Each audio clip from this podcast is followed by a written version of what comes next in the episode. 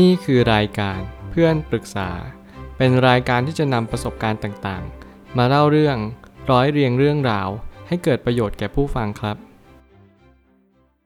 สวัสดีครับ ผมแอดมินเพจเพื่อนปรึกษาครับ วันนี้ผมอยากจะมาชวนคุยเรื่อง เลิกกับแฟนไปแล้ว แต่ไม่อยากเลิกจะทำยังไงดี มีคนมาปรึกษาว่า ผมเลิกกับแฟนแล้วผมก็ทำใจไม่ได้ ผมควรทำยังไงต่อไปดี เพราะผมอยากกลับไปคบกับเธอเหมือนเดิมคำปรึกษาสั้นๆ แต่ได้ใจความ การที่เราคบใครคนหนึ่งเนี่ย เราจะต้องถามตัวเองให้ดีก่อนว่า เราคบกับเขาไปเพื่ออะไร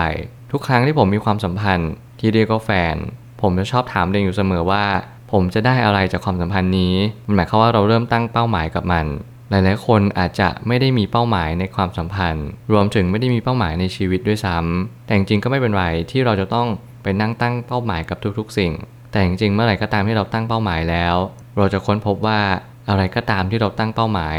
ล้วนมีความหมายอย่างแท้จริง เหมือนกับว่าเราสามารถที่จะดึงศักยภาพหรือประสิทธิภาพของเรื่องเรื่องนั้นเนี่ยออกมาได้ แล้วเราก็สามารถคบคิด สามารถที่จะเข้าใจ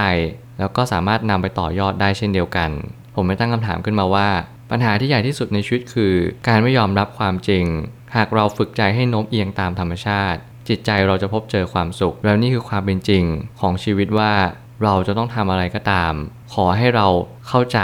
ในสิ่งที่มันเป็นไปก่อน มีรักก็มีเลิกเป็นเรื่องปกติ มีพบก็มีจากเป็นเรื่องธรรมชาติ มีเกิดมีตายเป็นเรื่องธรรมดา เราสามารถท่องสามสิ่งนี้ได้ จดจำเอาไว้ในใจ แล้วเราก็นำไปใช้ เรื่องแบบนี้ไม่ควรที่จะเป็นการแค่ท่องจำอย่างเดียว แต่เราต้องนำไปใช้ให้เกิดประโยชน์สูงที่สุด มันจะได้เกิดสิ่งที่ดีกับชีวิตของเราจริง ๆ เราจะมีความสุขได้ยังไง ทั้งนั้นที่เราไม่เข้าใจชีวิต ไม่เข้าใจธรรมชาติ ว่าจริงๆ ทุกสิ่งทุกอย่างที่เราเจอ มันเป็นเรื่องธรรมดาจริง ๆ ใครๆก็สามารถเจอได้ ถึงแม้คุณจะคบกับเขาไปตลอด ถึงขั้นแต่งงานกัน แต่ก็ไม่ได้การันตีว่าเขาจะไม่ตายจากคุณไปก่อนวัยอันควร ทุกอย่างที่ผมพูดไม่ได้จะแช่ง ไม่ได้จะด่า ไม่ได้จะว่า แต่กำลังจะสื่อให้เห็นภาพกว้างว่า เราจะต้องยอมรับความจริงก่อน ก่อนที่เราจะนึกถึงใคร การที่เราจะ ไปนั่งยึดอยากทุกสิ่งทุกอย่างมาอยู่ที่ตัวเรา ไม่ใช่ฐานะที่ทำได้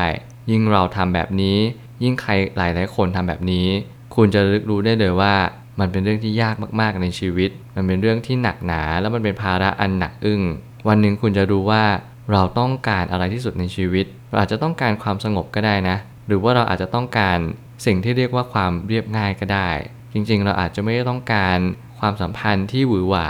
หรือว่าคนที่ต้องอยู่กับเราตลอดไป ขอแค่เพียงเราอยู่ในคอมฟอร์ทโซนอยู่ในจุดที่เราสามารถที่จะโบยบินได้อย่างแท้จริง สิ่งเหล่านี้มันอาจจะส่งผลอะไรบางอย่างต่อชีวิตเราก็เป็นได้ ถ้าเรามั่นใจกับการเลิกรากันไปแล้ว การย้อนกลับมาคิดก็มักจะฟุ้งซ่านมากกว่าปกติ แถมจิตใจอาจจะพลอยจมลงไปอีกด้วยเช่นกัน สิ่งที่ผมเน้นย้ำเสมอคืออย่าปล่อยจิตให้จม ไม่ว่าคุณจะอยู่ตรงสถานะไหนบริบทใด จงยกระดับจิตใจขึ้นมาให้ได้ หลายคนชอบจิตจม จิตจมหมายความว่า มักจะจมอยู่อารมณ์ใดอารมณ์หนึ่งนานๆ ไม่ยอมยกระดับจิตใจขึ้นมา รู้สึกว่าทุกอย่างมันหนักอึ้งไปหมดเลย เราไม่สามารถที่จะมีพลังต่อสู้กับสิ่งต่างๆ ได้อีกแล้ว มันกลับกลายเป็นว่าเรารู้สึกว่าฉันจะต้องแบกภาระนี้อีกนานมากเลย หรือว่าตลอดชีวิตของฉัน ฉันไม่อยากจะทำอะไรอีกแล้ว พอแล้วแค่นี้ ทุกอย่างมันหนักมากขึ้น ไปกว่านี้ไม่ไหวอีกแล้ว ฉันขอแล้ววิงบอลโชคชะตาว่าอย่าให้เจอปัญหาอีกเลย สิ่งเหล่านี้เรียกว่าจิตจมทั้งหมดเลย เราจะต้องสู้กับปัญหา ยกระดับจิตใจขึ้นมาให้ได้ เราทุกคนควรจะเป็นนักสู้ เมื่อไหร่ก็ตามที่เจอปัญหา โอเค ยืนหยัดต่อสู้ เราไม่มีอาวุธ ไม่เป็นไรเราใช้ปัญญา เมื่อไหร่ก็ตามที่เราทำอะไรก็ตามแต่ จงยืนหยัดต่อสู้ สู้ไม่ถอย แล้วจะไม่ลดละเลิกในการที่เราจะฝ่าฟันอุปสรรคของชีวิตไปได้ สิ่งเหล่านี้มันจะเป็นตัวการันตีว่าวันหนึ่งเราจะพบชัยชนะ ถ้าเราไม่ได้อยากเลิกรากันไป แน่นอนว่าเราจะต้องทุกข์หนัก อให้อดทนผ่านช่วงแรก ๆ ไปให้ได้ สักพักก็จะคิดออกมากขึ้นว่า ควรหันมารักตัวเองมากกว่านี้ แล้วนี่คือจุด keyword นี่คือจุดคลายแม็กว่า เราจะรักตัวเองได้มากน้อยเพียงใด มันคือบททดสอบที่สำคัญ หลายคนไม่เคยรักตัวเองเลย หลายคนมีแฟน กลับไม่เคยถามตัวเองว่า ฉันรักตัวเองมากน้อยเพียงใด ทุกครั้งที่ผมมีความรัก ผมจะตั้งคำถามว่า เราและคุณ เรารักกัน หรือว่าต่างคนรักตัวเอง แล้วเรามาแชร์ความรักกันสองสิ่งนี้ไม่เหมือนกัน เรารักกันคือต่างคนต่าง ยื่นความรักให้แก่กัน แต่ถ้าเรารักตัวเองกันทั้งคู่ แล้วเราแชร์ความรักกัน แบบนี้มันน่าจะโอเคกว่าหรือเปล่า นี่คือคำถามที่ผมอยากจะฝากทุกคนเอาไปคบคิดว่า อะไรกันแน่คือสิ่งที่เรียกว่าความรัก ถ้าเกิดสมมติเราไม่รักตัวเอง นั่นเรียกว่าความรักจริง ๆ หรือเปล่า ความสัมพันธ์ที่อยู่ในจุดที่ต่างคนต่างรักกัน แต่ต่างคนต่างไม่รักตัวเอง นี่เรียกว่าความรักที่แท้จริงใช่ไหม ผมเชื่อว่ามันก็ยังเป็นคำถามที่ดีสำหรับทุกๆ ความสัมพันธ์อยู่ดี ไม่ว่าจะอยู่ในครอบครัวเพื่อน แฟน หรืออะไรก็แล้วแต่เราต้องรักตัวเองกันทุก ๆ คน ผมจะเน้นย้ำแบบนี้ตลอดเวลา แล้วก็อย่าลืมเด็ดขาด ไม่ว่าคุณจะอยู่ตรงจุดไหนบนโลก จงรักตัวเองให้เป็น แล้วคุณจะรักคนอื่นเป็น ชีวิตคือการเรียนรู้คำว่าปล่อยวางมันอาจจะเป็นคำที่ง่ายที่จะพูด แต่ยากมากที่จะนำมาใช้ได้จริง ค่อยๆ เรียนรู้จักคำว่าปล่อยวางที่ใจอย่างแท้จริงให้ได้ สิ่งต่างๆ ที่รายล้อมเรา แล้วมันเกิดขึ้นกับชีวิตเรา จงบอกว่ามันเกิดขึ้นเพื่อเรา อย่าบอกว่ามันเกิดขึ้นกับเรา สิ่งเหล่านี้มันเป็นตัวชี้วัดอะไรบางอย่าง ให้เราเห็นภาพกว้างว่า เมื่อไหร่ก็ตามที่เราใช้ชีวิต เราจงใช้ชีวิตอย่างเต็มที่ เรียนรู้จากสิ่งต่างๆ อย่างแท้จริง ประสบการณ์ที่เราเจอ เหตุการณ์ที่เราผ่านพบ สิ่งเหล่านี้มันเป็นตัวชี้วัดอะไรบางอย่างในอนาคตอย่างแน่นอน อย่าปล่อยทิ้ง อย่าเสียเวลาไปกับความคิดเดิมๆเริ่มต้นใหม่ ไม่ว่าผู้หญิงกับผู้ชาย หรือเพศใดก็ตาม เราจะต้องเริ่มต้นใหม่ให้เป็น การเริ่มต้นใหม่ไม่ได้น่ากลัว คุณอาจจะเจอคนถูกใจกว่านี้ก็เป็นได้ หรือคุณอาจจะเจอคนที่ถูกใจน้อยกว่านี้ ก็เป็นได้เช่นเดียวกัน แต่นั่นคือประสบการณ์ การดูหนังไม่จำเป็นว่าต้องดูหนังแล้วสนุกทุกเรื่อง บางเรื่องไม่สนุกแต่เราเข้าใจมัน เราเก็ตมัน เรารู้ว่าหนังเรื่องนี้สอนอะไรเรา สิ่งเหล่านี้มันก็เป็นสัจธรรมอย่างหนึ่งเป็นธรรมะเล่มหนึ่งเหมือนกันว่า เราได้เรียนรู้อะไรบางอย่างจากชีวิต จากคนคนนี้จากหนังเรื่องนี้คาว่าสนุกคาว่ามีความสุข มันอาจจะเป็นอีกเรื่องหนึ่งเลย ถ้าเรารู้ว่าชีวิตคืออะไร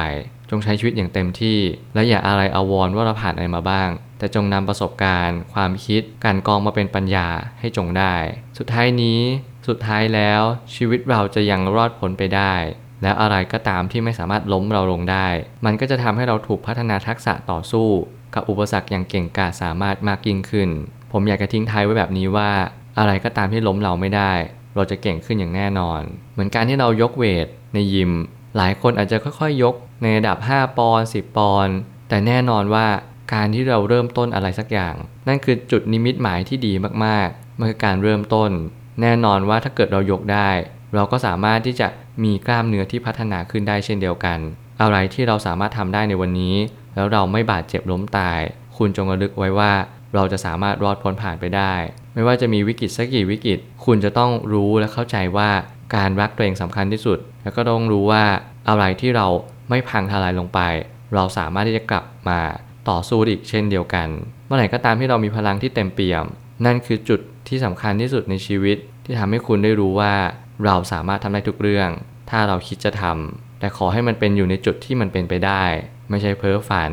ไม่ใช่อยู่ในอุดมคติจนเกินไป แล้วเราก็จะสามารถคว้าบางสิ่งในชีวิต กลับคืนมาอย่างตัวเราได้เช่นเดียวกัน ขอให้มันเป็นสิ่งที่มีตัวแปรเดียว เช่นเราเป็นต้น ถ้าเกิดสมมติเราไปดึงรั้ง ตัวแปรที่ 2 ที่มันมีความคิดจิตใจ อาจจะยากสักนิดหนึ่ง แต่อย่าลืมว่าทุกอย่างมันไม่เที่ยง เราทำได้เพียงแค่ชั่วคราวเท่านั้น ดึงรั้งอยู่กับตัวเราเข้าใจโอบกอด แล้ววันหนึ่งเราต้องปล่อยสิ่งนั้นไป นี่คือชีวิต แล้วเราจะต้องใช้ชีวิตให้เป็น นี่คือจุดสุดท้ายและคือความสำเร็จเล็ก ๆ ของชีวิตเราทุกๆ คน ผมเชื่อว่าทุกปัญหาย่อมมีทางออกเสมอ ขอบคุณครับ รวมถึงคุณสามารถแชร์ประสบการณ์ ผ่านทาง Facebook Twitter และ YouTube และอย่าลืมติด Hashtag เพื่อนปรึกษาหรือ f r ร e n d t a l k ด้วยนะครับ